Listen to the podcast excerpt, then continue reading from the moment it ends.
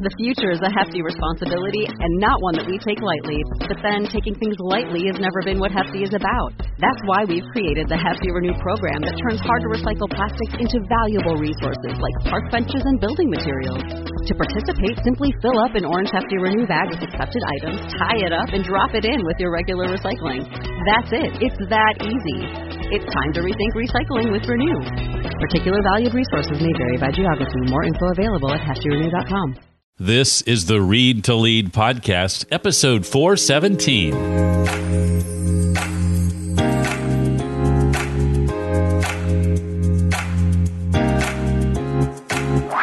what we should be doing with our fears isn't fighting through them or pushing them away or standing up to them. We should be doing what we would do with a companion on a long train journey. We should be turning to the fear and asking it lots and lots and lots of questions examining it, not to make it go away, but to go, what's the love in there? Because for you, if you're fearing something, it's because you so love something. You've long been told to do what you love. Sounds simple, but the real challenge is how to do this in a world not set up to help you. Most of us actually don't know the real truth about what we love, what engages us, and what makes us thrive. In our workplaces, jobs, schools, even our parents are focused instead on making us conform. Hi, I'm Jeff Brown, and this is the Read to Lead podcast, a podcast dedicated to your personal and professional growth. Each week, I interview another leadership or professional development author, and we talk about their latest book and their insights on a multitude of topics. Because I believe that if you want true success in business and in life, then intentional and consistent reading is, of course, a must. I am delighted to tell you that my guest today is someone I've wanted to interview since this show began. I first became familiar with his work 15 to 20 years ago when I saw him speak at a conference. His name is Marcus Buckingham, and his new book, out today, is called Love and Work How to Find What You Love, Love What You Do, and Do It for the Rest of Your Life. I'll be asking Marcus to share about how the key to finding what you love might be right under your nose, the you ness that you were born with, and how it's not caused by your experiences growing up, what a healthy career really looks like, and lots more. Well, I just returned from a fantastic trip in Virginia. That must be where I got this scratchy throat and cold, I'm guessing. but I had a chance to get in front of the Virginia Council of CEOs one day and then spoke to the Richmond chapter of the National Speakers Association the next day. And boy, was it fun. I've always been told that the marks of a good talk and training are lots of questions, and I got plenty at both events. And thanks again to Scott McRoberts and Christopher Jones for making it happen. If you'd like to inquire about having me speak at your event or doing some in-person training for your team, you can reach out to me directly. It's Jeff at read to lead podcast.com. That's Jeff at read to lead podcast.com. Well, Marcus, it is a delight to have you. I've been wanting to do this a long time. Welcome officially to the Read to Lead podcast. Thank you very much, Jeff. I first uh, became familiar with your work. I think it was about 15 years ago. I was attending remotely the Global Leadership Summit and you were speaking. And that's how I became familiar with Strengths Finders and some of your other work. Well, I was reading your book over the weekend, and I come to this phrase that says, uh, "One uh, summer in June 1978," and then a little a little aside where you say, "I was 12," and I can do that math. I was like, 1978. I was 12 in 1978. We're about the same age. And out of curiosity, I asked the uh, Amazon Echo device uh, next to my reading chair behind me. I don't want to say her name because she'll start talking. Uh, what's the birth date of this author, Marcus Buckingham? And I fell out of my chair when she told me because you and I have the exact same birth date. Stop it. Totally serious. You're January the 11th, 1966? Yes, I am. Yes, I am. That's auspicious. You're, you're a Capricorn. You're a, uh, with all the confusion and stubbornness that that implies. That's yes. great. I've actually never met anybody who has the same birthday as I do. So this is a uh, this is a me first it's a me first for me too, and it made me think, gosh, I should ask that question of the device behind me with every guest I interview. Maybe it's maybe this has happened before, and I'm just not not aware of it. That's so great. I was kind of like January 11th. I don't know why. I seem to get a lot of like, joint Christmas and birthday presents. I don't know. Did, did that happen to you too? Yeah, yeah, I did. Yeah. But I kind of liked it. You start off the year with a yay, it's your birthday. well, uh, to your book, I, I think a lot of us, when it comes to love and work, we think that to find what we love often means going somewhere else to to find it. And and you write that that it could be just molding an existing role, uh, something we're already doing to find love within it. Can, can you expound on that a little bit? Well, yeah, we, the cliche about love and work is that you find a job you love and you'll never have to work a day in your life again. It's that mm cliche, right? Right. But as a data person, I mean, I'm a psychometrician by training, so I build things like Strength Finder, things like the StandOut Assessment, the uh, me- measures of engagement. How do you measure things about humans that are really important, but that you can't count? And if you look at the data on love and work, there's actually no data at all that I've seen that shows that the most successful people, the people who are truly thriving as doctors, teachers, lawyers, salespeople, um, love all they do. There is uh, i mean that sounds like a great aspiration but you actually look at the data there's no there's nobody that says that however if you look at a study group of highly successful people and a contrast group of less and you do that again and again and again across multiple studies you do find that the two questions that really differentiate high performing from low performing are I had a chance to use my strengths every day last week, and I was excited to go to work every day last week, which means that there's something that these highly successful people are doing every day. There's some joy, some love, some passion they're finding in what they do every day, which leads to the conclusion that the most successful people don't necessarily love all they do, but they do find the love in what they do. They mm. find activities, moments, situations that seem to lift them up, that seem to um, be those kind of occasions when they vanish into what they're doing. They're invigorated by what they're doing, very specific things, activities, moments, situations. And it's not that they have to love 100% of those activities. In fact, the threshold number from other research seems to suggest that 20%, if you can find every day 20% of activities that you love in what you do, then you are much more likely to thrive, much more likely to be successful, and all the other positive outcomes that flow from that. So it's not that you have to love all you do, but you you have to be intentional mm. in finding those aspects that you love in what you do. And that sounds, you know, it, it, sounds almost idealistic, except when you mm. actually look at the research, it's pretty clear that the most successful people do do that. Not that every single great teacher finds the same love in what they do. Not that every great um, emergency room physician finds the same love in what they do everyone's different, even in the same job, everyone's different. But deliberately looking for those activities that can lift you up and finding them every single day. When it comes to love, I guess frequency trumps intensity. So frequency matters. Mm. Um, but if you're doing that every day, you are enabled to move through your life and indeed your working life in a way that nourishes you. No one teaches you how to do this. We absolutely should. We can talk about education later, but that's what the most successful people seem to be able to do. Don't love all you do. That's impossible. Find the love in what you do, and then your days are nourishing. You mentioned teachers. Uh, some of the most impactful people in my life have been teachers. My my sister is a teacher, fantastic teacher. It's not the caring and well-meaning educators that are the problem when it comes to education, I think it's the the kind of the way we're doing it. I don't disagree with you that school has managed to drain love from our lives. It certainly was the case for me. School actually drained the love of reading out of my life, and I had to, thanks to Seth Godin, had that flame relit later as an adult. And in books from people like you, how do we address that? How do we fix that? Can we fix that? What are the the things that school, particularly and, and work too, is doing to drive these things out of? What we've got right now is a situation where basically the feelings that you had from zero to five, that your parents saw in you from zero to five, that you're unique, that you were born distinct and different from even your, your brother or your sister or your closest relatives that you might have grown up in the same house with, you're different. And nature and um, uh, biology loves variety. And you're born with what turns out to be more synaptic connections in your brain than there are stars in 5,000 Milky Ways. You have an unbelievably filigree and complex and precise network of synaptic connections in your brain, which leads you to love some things. I love confronting others. Over here, I'm impatient with the fact that somebody uh, doesn't walk fast enough on a street. I'm I love standing up in front of a group of people and trying to persuade them to do what they didn't intend to do. All those things are very specific to me. You may hate all of those things, nothing to do with our gender or our race or our exact same age or anything like that. but the very things that invigorate you might frustrate me. And the same is true for my brother or my sister. And your parents, or our parents, your parents, they knew that so early. But at five, all the really interesting and unique things that your parents were beginning to sort of pick up on and be intrigued about. You get to school, and school, frankly, is set up where all learning is outside in, it's not inside out. Mm. Almost all learning is information transfer and confirmation to, through standardized testing. So we will teach you by informing you of stuff, and then we will test you to see how much of that stuff you've retained. And the best student is the fullest one, mm. the one with the best test scores. And that goes on all the way through high school up into college, where who you are as an individual and how you can channel and contribute who you are as an individual is irrelevant. Actually, it's not just irrelevant, it's an impediment mm. to you getting the standardized test scores that enable a college to maintain its brand.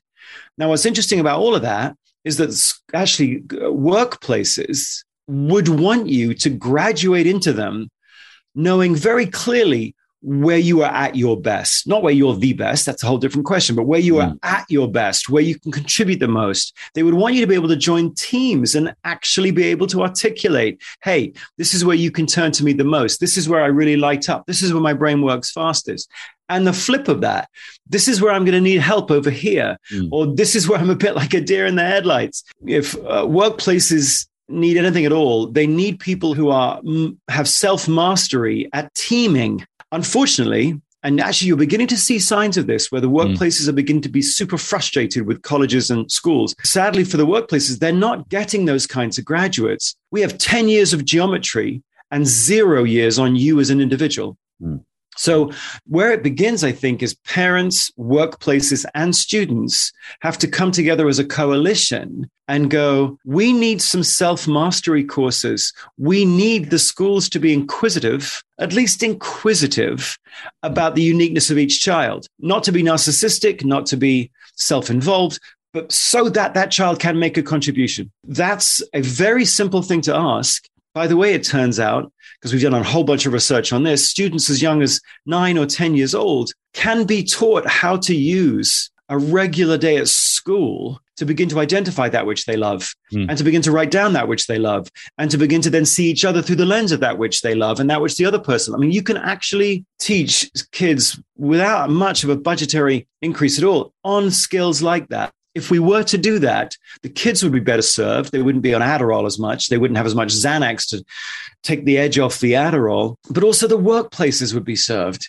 because we'd have more self-reliant, more self-mastery in our in our workplaces, and that's a good thing. Now, this is something you refer to in the book as your weird right? Well, W Y R D, this this noun, you, this you-ness that you're born with. You're saying it's, if I'm understanding you correctly, it's not caused by our experiences growing up. These are synapses that we're born with. I mean, that's a revelation for a lot of people, is it not?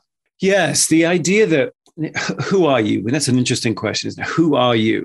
And you have a lot of different sources of your identity. It might be your gender, it might be your religion, it might be your nationality, it might be which team you happen to support. But obviously, in all those other categories, there, there's lots of other people who share your gender or your race or your nationality. You, the unique pattern of behaviors, thoughts, feelings, interactions of you are caused, well, we know actually what they're caused by because of these global identical twins reared apart studies, we know mm-hmm. that your personality, who you are, what you lean into, what you find exciting, what you find distressing, all those things about you that make you you, we know they're caused by two things. One is the genes of your parents, not your upbringing, your mm. parental upbringing. Despite everything that psychology tries to put on you about parental trauma and the way in which you were raised causing this or that uh, anomaly, your parents' genes, if you're if you're shy, it's because your parents were shy not because they raised you to be shy. We know that because of these uh, identical twins raised by uh, adopted families and whether or not those personalities remain consistent. So,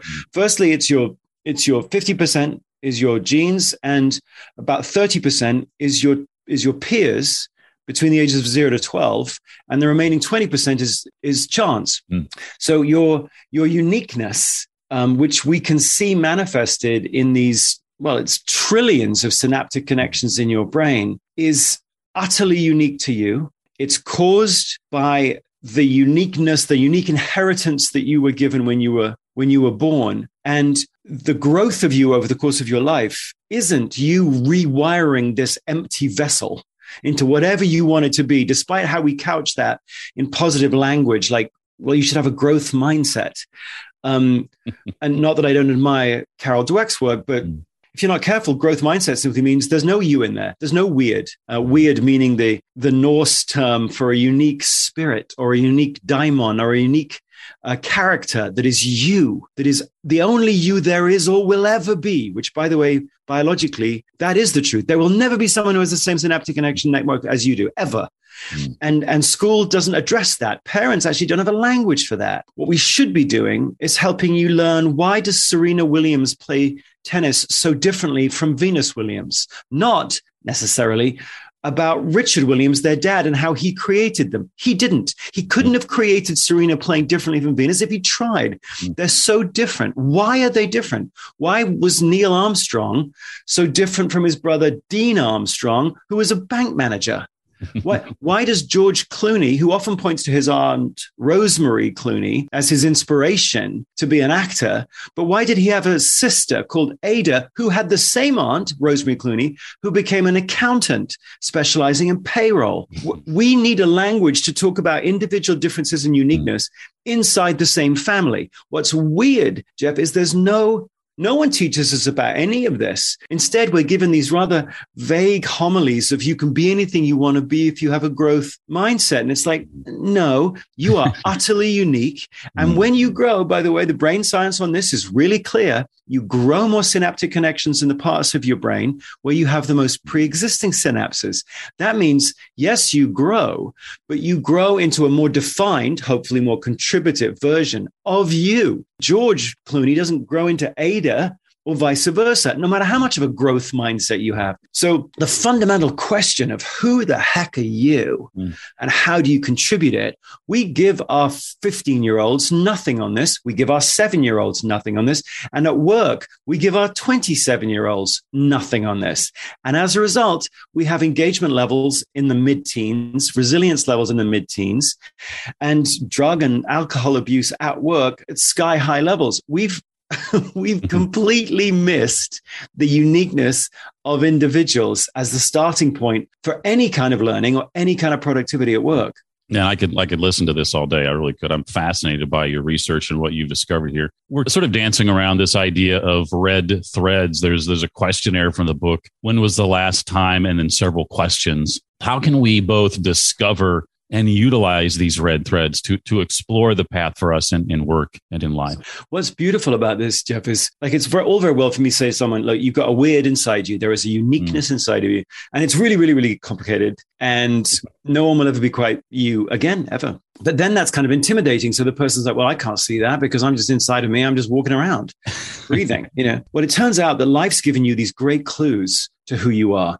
What you love, your loves are the best clues possible to decode yourself. And there are three or four clues to what your loves are. I actually call them, as you said, I call them red threads in the book because if you think about it, a day is a bit like a it's a bit like a tapestry from far away the tapestry looks like just one one image just like a day just looks like a monday but if you get close to the tapestry, you find it's made up of many, many thousands of individual threads.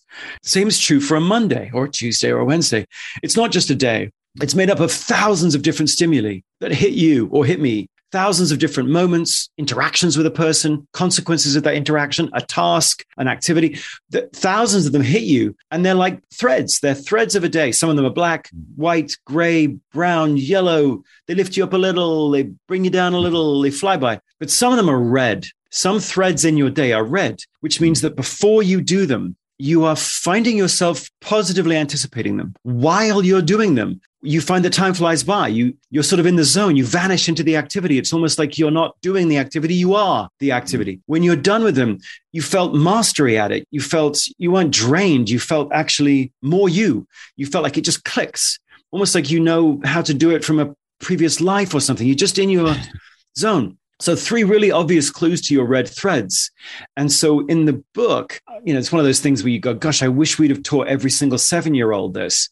But there's like 10 questions here. When was the last time a day flew by? Or when was the last time you instinctively volunteered for something? When was the last time you noticed something that others didn't? When was the last time that you had to be like pulled away from doing something? There's very specific mm. questions you can ask yourself to identify what your red threads are. And of course, if you want to have a more successful, more fulfilling life, you don't have to look up at 30,000 feet and find your purpose. you have to look at five feet and go, today, it's a Monday. I know I could wake up and think of all the to do things I'm supposed to get done today and try to survive the day and get through the day. But maybe it'd be better if you woke up every morning and went, okay, yes, there's some stuff to do, but what are the red threads I could find and weave today?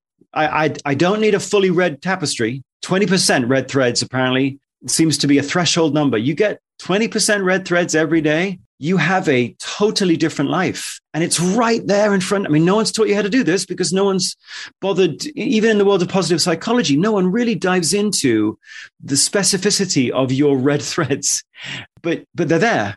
And so if you could wake up every morning and intentionally go, what red threads could I find and weave today? Yes, you might be in the wrong job. Okay. But 73% of us say we have the freedom to modify our job to fit ourselves better.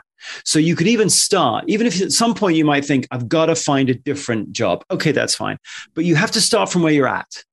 And the best way to discover who you are is to pay attention to where you're at and which are the particular red threads in your work right now, or indeed in your life at home right now, that seem to invigorate you, that have those three very clear signs volunteering before you do it, time flying by while you're doing it, and then a feeling of mastery after you've done it. Those are there if you would but look. I'm in the middle of one of my red threads right now. I'm interviewing you. I'm interviewing Marcus Buckingham. This is awesome. well, I have the same thing, funnily enough. It's like, you know, this you don't necessarily know all of your red threads right at the outset. You keep experimenting. And that's why I say in the in the book that a career is a scavenger hunt for love. You're scavenging. It's not a career ladder. It's not a lattice. It's not a jungle mm-hmm. gym. You are scavenging around looking for red threads. You know, I'm loving this. I, I think you're loving this. And that's that's specific to us. There might be some people who would hate doing what we're doing.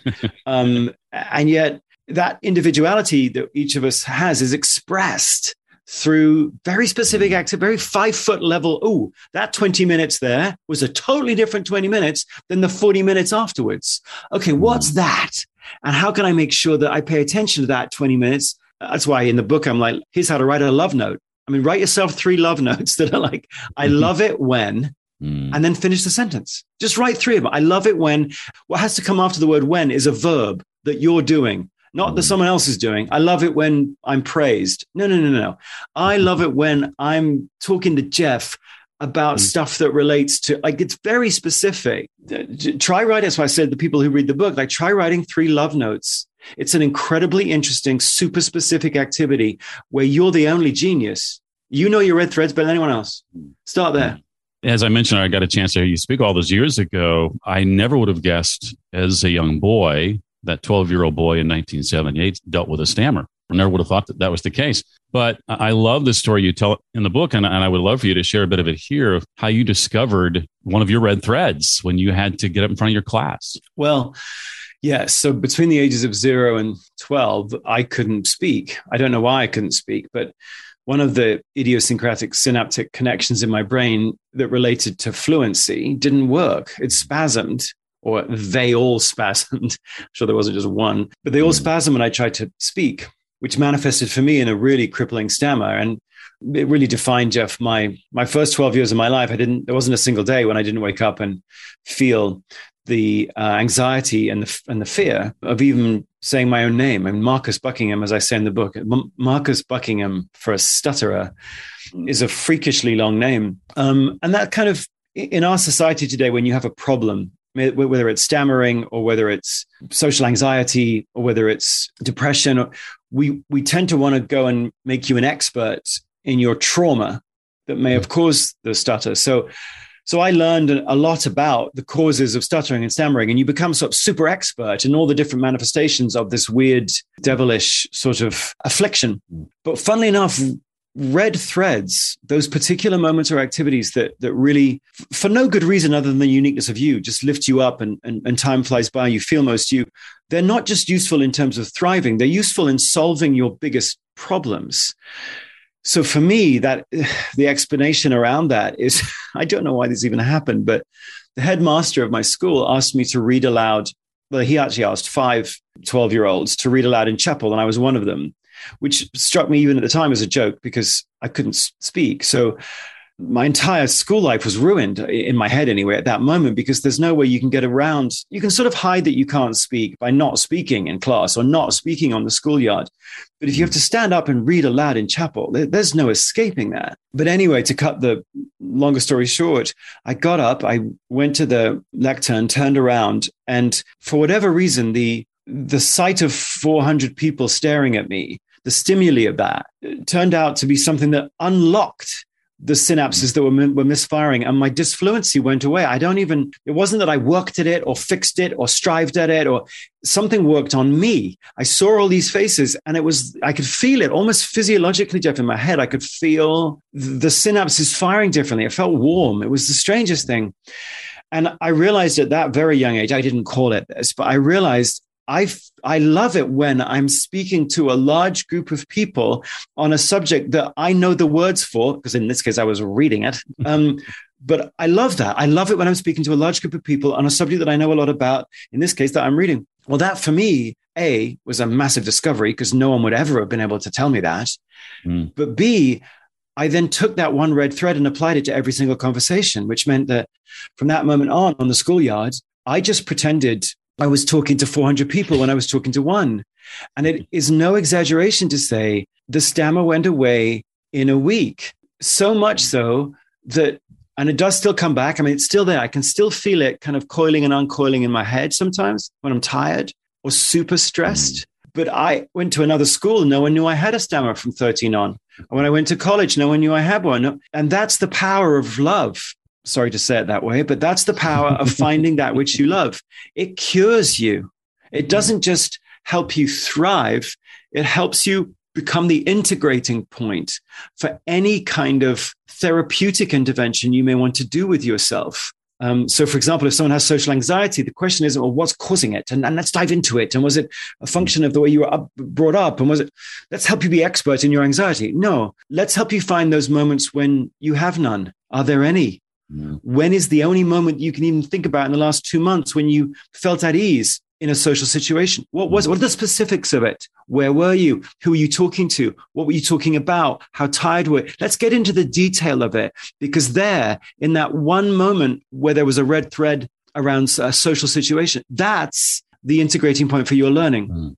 So that's that was the stammer manifestation for me. Everyone will have their own unique versions of that, of course. An amazing story be curious to get your take on on this. Um, I used to be someone in high school and in college and in, in beginnings of my work life that I dreaded any form of public speaking, getting up in front of a room full of people and having to speak was great one on one, the opposite of you. But there was a point in my career where I realized that that skill was something I was going to need to cultivate and, and learn and get comfortable with, and eventually did. And it's now become, I just got back from a speaking gig in Virginia, speaking to a room full of CEOs, stood in front of the National Speakers Association of Richmond, not intimidating at all, even though it sounds like it might be a room full of other speakers, professional speakers.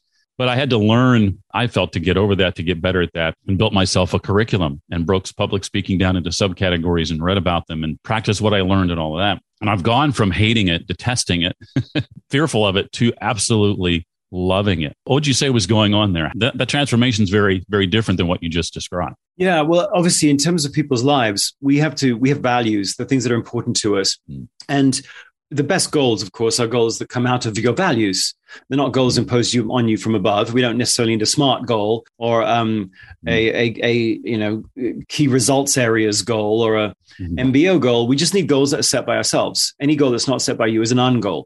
So if you, mm-hmm. for yourself, whatever caused you to go, I want to be better at public speaking, whatever caused that, that came out of a value that you have. It feels, I'm sure to you, or felt at the time, super authentic to you. Mm-hmm. Um, challenging because you couldn't figure out how to do it, but it was a manifestation of a goal. Well, in terms of the this love and work approach, what if I was coaching you back then? mm-hmm. First of all, I would go on, why is that a manifestation of a goal of yours? It's not that you're just sort of blindly trying to get good at all sorts of things you find right. bad or challenging. You've right. said to yourself, "I oh, I want something," and public speaking is a way to get that. So it became important to you. Right. So that was the yeah. the first thing you did. But the second thing would be like, okay, w- what are the moments that you? So there's two there's two things that you got to think about. One is what for you are the moments where you have found your authenticity in front of people? Was it two people? Was it three people? When did that last happen? What were you doing? What were you talking about? What was the context? Have you ever had a time when people said that was wow you know that one of the great signs of a red thread is other people going whoa and you were sort of singled out for something for praise mm. for some part of that was there any part mm. of that and so let's dive into that so that mm. we can see who you are as any kind of speaker and then secondly how do you best learn what is your red thread for mastery is it breaking it down into steps, reading all about it, putting it into a sequence, and then practice that sequence? Which for you, by the way, might sound like, well, how else would anyone learn anything? There's a gajillion different ways to learn.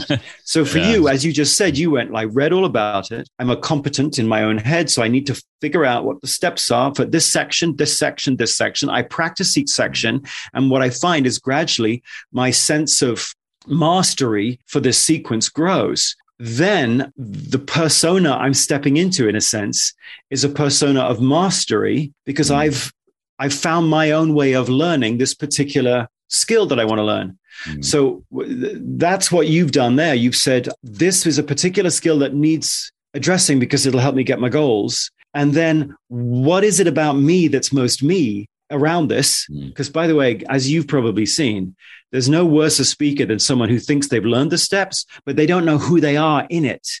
They don't know who they are for people. When you stand up in front of people, like you and I went to the GLS way, whenever it was, you know, mm. 20 years ago, 15 years ago, there are some speakers on those stages who are so different in mm. terms of how they do it, but they're all incredible because they stand so strongly inside their own hmm. skin. You've hmm. obviously done that in your way.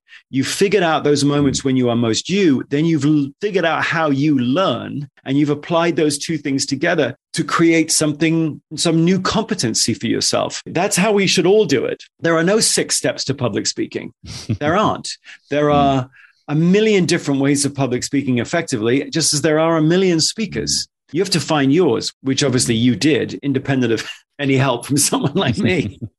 well, there's been a couple of times I've been invited on stages where I was like, is this an accident? Was did they mean to invite me? I'm not sure. I'm an expert in that. And I dealt with at the time what I thought was imposter syndrome and all those fears of public speaking came back. But I think maybe it was more of I just I, I recognized that as me not being able to step into me, as you were saying, as much as it was about imposter syndrome. I don't know. Well, it's funny. It's we talk a lot about fear in the book, right? Because fear, mm. we're told that we should fight fear, um, that um, fear is the opposite of love, um, that we should strive for a life without fear, break through the fear.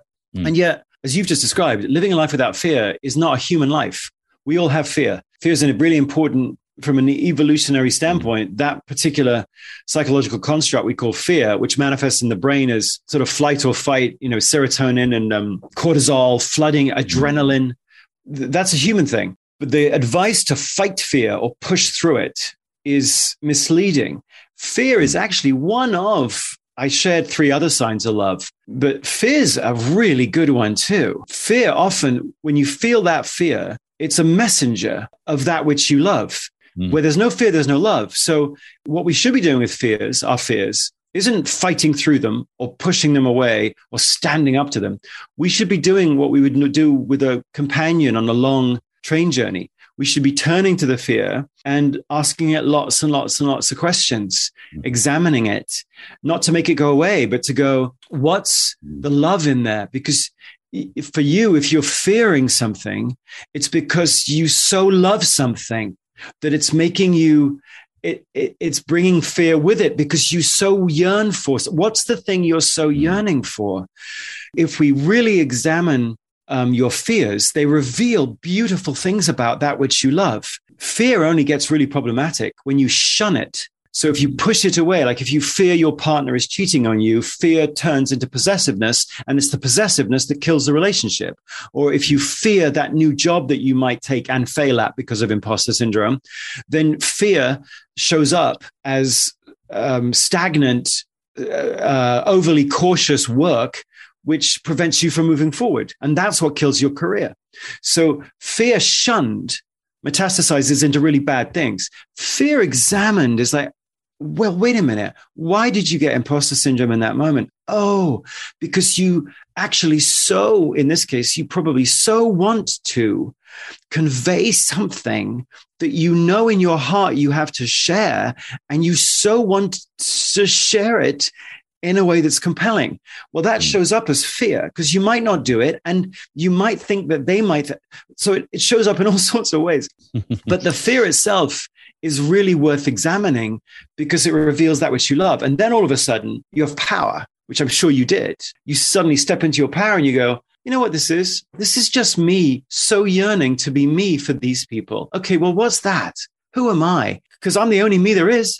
So if they got someone else, fine, go get someone else. But they got me. Mm. So what yeah. is so that fear? Sorry to go on about this because, it, but it's so so powerful. That fear let, led you, I imagine, to be the most authentic, most powerful, most distinctive version of you for them. Okay, that's cool. And it's taught me too to be more that in future presentations. Um, even when I feel like an expert on whatever the topic happens to be, I can I can channel that uh, for the future. Which is why you should listen to people's reactions of you, but not their feedback.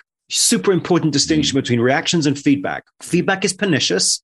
Everyone says we should learn how to give it and receive it. No, we shouldn't.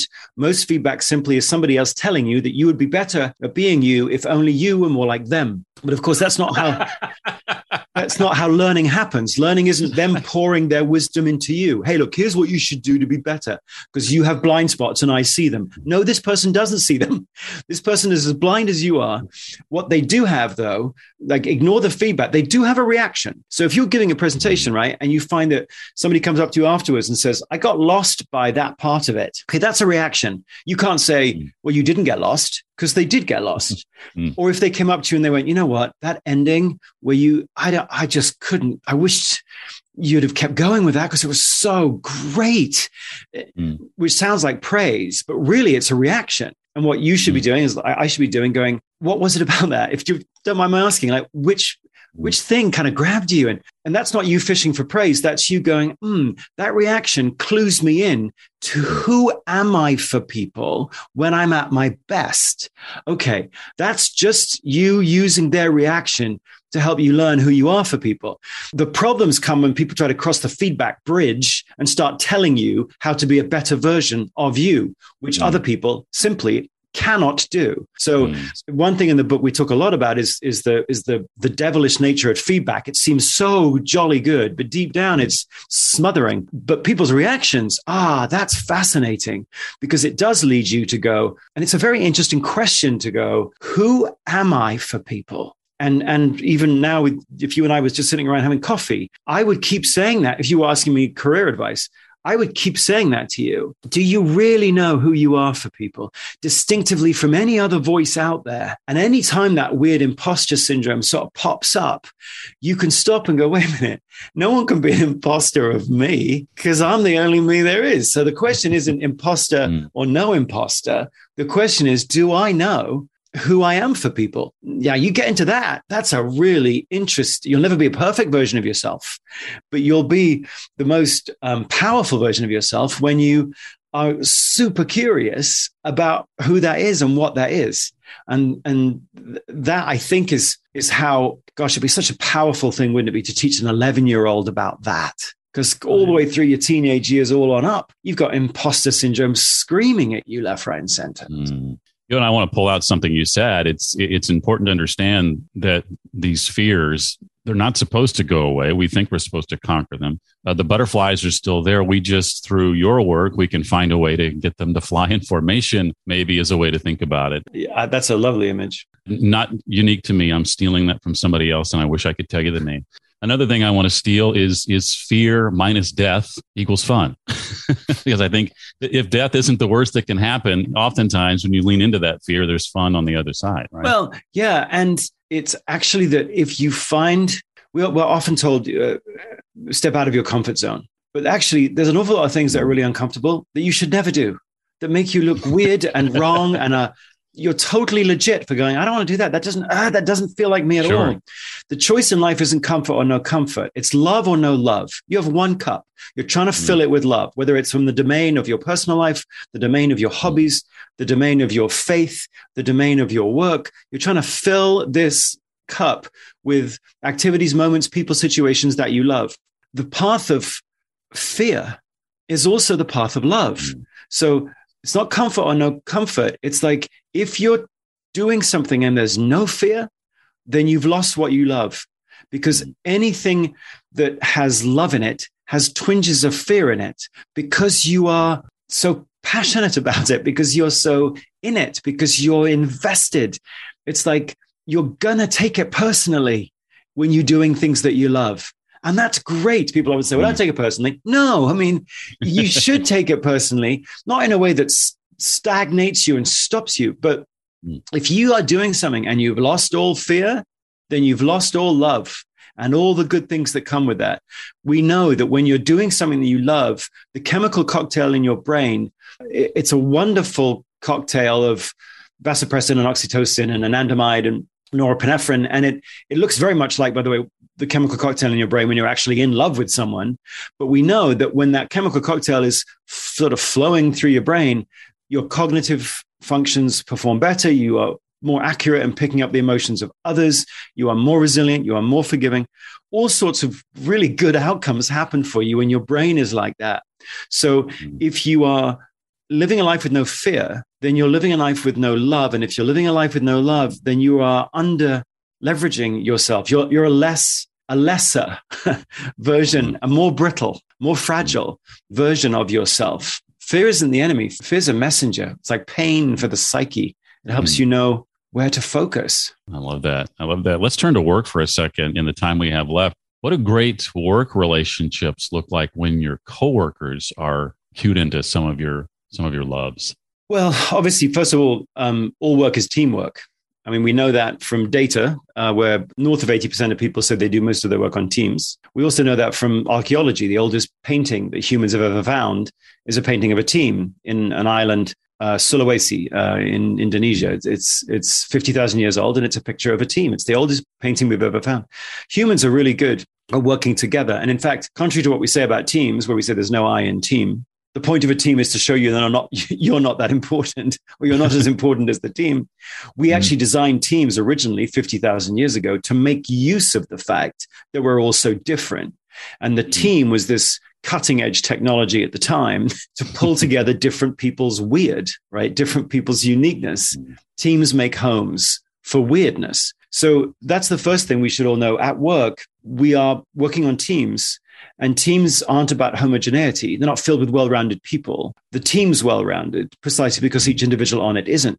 And so, what you're looking at in the relationships you have with teams, frankly, is awareness you want to be able to join a team and say, here's what you can rely on me for. Here's what I love people to turn to me for. Here's where I'm at my best. Hmm. And then over here are some of my non red threads. Here's where I really will need your help. Here's where I'm going to need your collaboration. Here's where I might need your patience. Those are the kind of relationships on the best teams where people aren't bragging. They're not saying I'm the best at, but they're hmm. sharing I am my strongest when I'm doing these things, just FYI. And I don't need to be doing 100% of them, but I want you to know my primary contribution to this team is going to be weaving these threads. And over here, I'm going to need your help with some of yours. When we've got relationships like that at work, we do extraordinary things where my awareness of what you're aware of about what I'm aware of, if you follow that, um, leads to trust and it leads to collaboration it leads to innovation all the good things we want come about when you have teaming like that hmm. what do you say to the phrase uh, work life balance what's your take on that well it's a really weird phrase because um, first of all balance i mean if you te- if you say to someone you got to get work life balance number one we know balance is almost impossible to find. It's that one tiny moment when everything is sort of perfectly in balance. So first of all you're setting someone up to fail. But second balance is a stagnant state. If you ever found that moment where everything was perfectly your, your family, your work, your grandparents, your kids, your community, if it was all perfect, like 3 p.m. on a Thursday afternoon, you'd run around to everyone going, Nobody move. I got it. It's just, I got it. got it. In fact, when you then look around at nature, you realize that nothing healthy in nature is balanced. Mm. Everything healthy in nature is moving. Mm. So, so for us, the same is true. We have to move through our life and derive nourishment, psychological nourishment from the aspects of our life as we're moving through it so that we can keep moving through it. So the aspiration shouldn't be balance. Balance is stagnation. Balance is stasis. Everything in the world that's healthy is moving and is nourished by its moving. So for you, the question is you're moving. I don't care how comfortable your bed is, as Grace Slick said, sooner or later, you're going to have to get out of it. So tomorrow is Tuesday. What are you doing? Mm-hmm. You're going to have to get out and keep moving. You're going to have to get out and keep moving. So the question for you as a mother isn't try to balance out being a mother with being a worker. It's which aspects of mothering seem to nourish you? Which aspects of mothering are a red thread for you? Which aspects of work are a red thread of you? Which aspects of hobbies? By the way, some red threads don't lead to outstanding performance. You love them, but you can never get good enough at them to have someone pay you for them. Okay, that's called mm. a hobby. And hobbies are love giving things. They bring more love into your life. That's a good thing. So the real challenge for us is how do you move through a week? Let's not go with a month. Let's not go with a year. Let's not go with a broader season. Hmm. How do you move through a week and derive enough nourishment from that Monday, that Tuesday, Wednesday, Thursday, Friday, so that you can feel psychologically full at the end of the week as opposed to drained. Our challenge in life, Jeff, isn't that we don't have enough time, it's that we don't have enough hmm. energy. And so if we taught people, it's like your life every morning, it's trying to put on a show for you. Every morning, I know we don't think about life this way, but every morning it's waking up going, I'm going to show you thousands of threads today thousands of moments and situations and contexts and so on. And, and I'm going to see which ones I've, I've, read of yours. Every morning it's going da da da da da da da da, like it's going to put on a show. That means the striving shouldn't be for balance. The striving should be can you find in that show, can you find that which you love and attend to it? That's, that's where you'd start. Just if you ignore it, it withers. So attend to it. And then can you figure out how to weave it into contribution? Then can you mold your job so you get to do more of it? Then, to your point with public speaking, can you learn a particular competency so that you amplify it? Then maybe even mm. people will start paying you to do it, like with you. Then mm. maybe people will actually change your job description so that it actually leverages that to the nth degree. Like your loves become your guide for creating a world in which, both at work and at home, you're deriving energy in a way that only you can. Okay, that's so cool not least because it means that if you're taking yourself seriously, if you're being curious about that which you love for yourself, and it's as mysterious and deep and rich as it is, then so must other people's loves be. And out will go these weird generalizations about other people who, who are maybe of a different gender or race or nationality or religion than us. Out will go those broad categories of tribalistic generalization, and in will come curiosity about that unique person. Because if you're as weird and wonderful, unique as you obviously are, then so must they be. Mm. And and boy, that's a whole different aspiration to start changing our lens to go, wow, if I respect and I'm curious about my loves, then I, I'm pretty quickly going to turn around and apply that same lens to these weird and wonderful people out there in the world who are not me. In the time we have left, Marcus, I want to try to squeeze in two questions. One of which is, what have I not asked about from the book that you wished I did ask about? Anything? Um, I think we haven't really talked about parenting. That's one of the things that I write about a bit in the book. I had, I mean, it's a very personal book, this book for me, because I lost my dad. I got divorced. My whole family got involved in some sort of national scandal. We had the pandemic. Um, and so it caused me to think, what do I want to share before I die, basically? And mm. obviously, parents don't create the personality of their kids, but boy, with the best of intentions, some parents do some really dangerous things to their kids, some of which mm. are totally immoral in terms of the choices they make for their kids. Even if they're trying to elevate their kids, they're intervening too much. They're lifting up too much. Mm. They're protecting too much. So, what we haven't talked about is how do you create the kind of, because parenting really is space making. You're trying to create enough space to allow the kid to make choices. And when you see your kid making choices, you start seeing your kid and if you have no choices for the kid, if you're, I call them Pac Man parents, if you're like a Pac Man parent, turning the or yanking the joystick up and down and moving the little creature and, mm. you know, escaping all the ghosts who are coming, if that's what parenting is to get to the next level and the next level, and you're the parent yanking on the joystick, then you don't see your kid and you can't love what you can't see. We, we've defined parenting by outcomes, which frankly are reflecting on the parent we have got to think differently about the, the point of parenting is to allow yourself to see the child. And yes, school, sorry, you, we can blame school all we want. Hmm. but you need to put your own oxygen mask on first as a parent. You knew when your kid was born that they were unique almost from the get go. Mm. And they can grow to your point about public speaking. There is ways in which they can acquire different competencies, but they'll acquire them uniquely for unique reasons. And you saw that at two. So as parents, mm. we, we have to be more intelligent space makers because you can't love what you can't see. And if you're not letting your kid make those choices, you won't see the kid. And when you're not seen at home, that causes all sorts of underlying pathologies when you go to work or in other future adult relationships the child may have.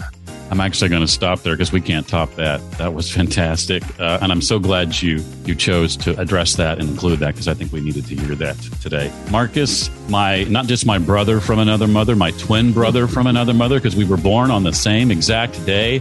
Thank you for this book and thank you for your time today. I so appreciate it. Well, I really, really enjoyed it, Jeff. And uh, from one Capricorn to another, yes, this was a this was a red thread for me too. It was a great, great start to uh, to this day. So thank you. As I said earlier, I loved having the chance to hear Marcus speak all those years ago. I think now you know why.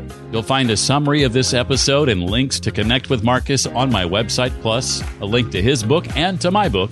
It's all at Read to Lead Podcast dot com slash 417 for episode 417. Well, it only gets better in the coming weeks as we welcome folks like Whitney Johnson, Jordan Raynor, Mark Miller, Brian Moran with Michael Lennington, Joe Saul-Sehy, and next week, Stephen M.R. Covey. We'll be digging into his new book, also out today, called Trust and Inspire. That's next time on the Read to Lead podcast. That does it for this week. I hope you'll be here next time. Until then, as always, remember leaders read and readers lead.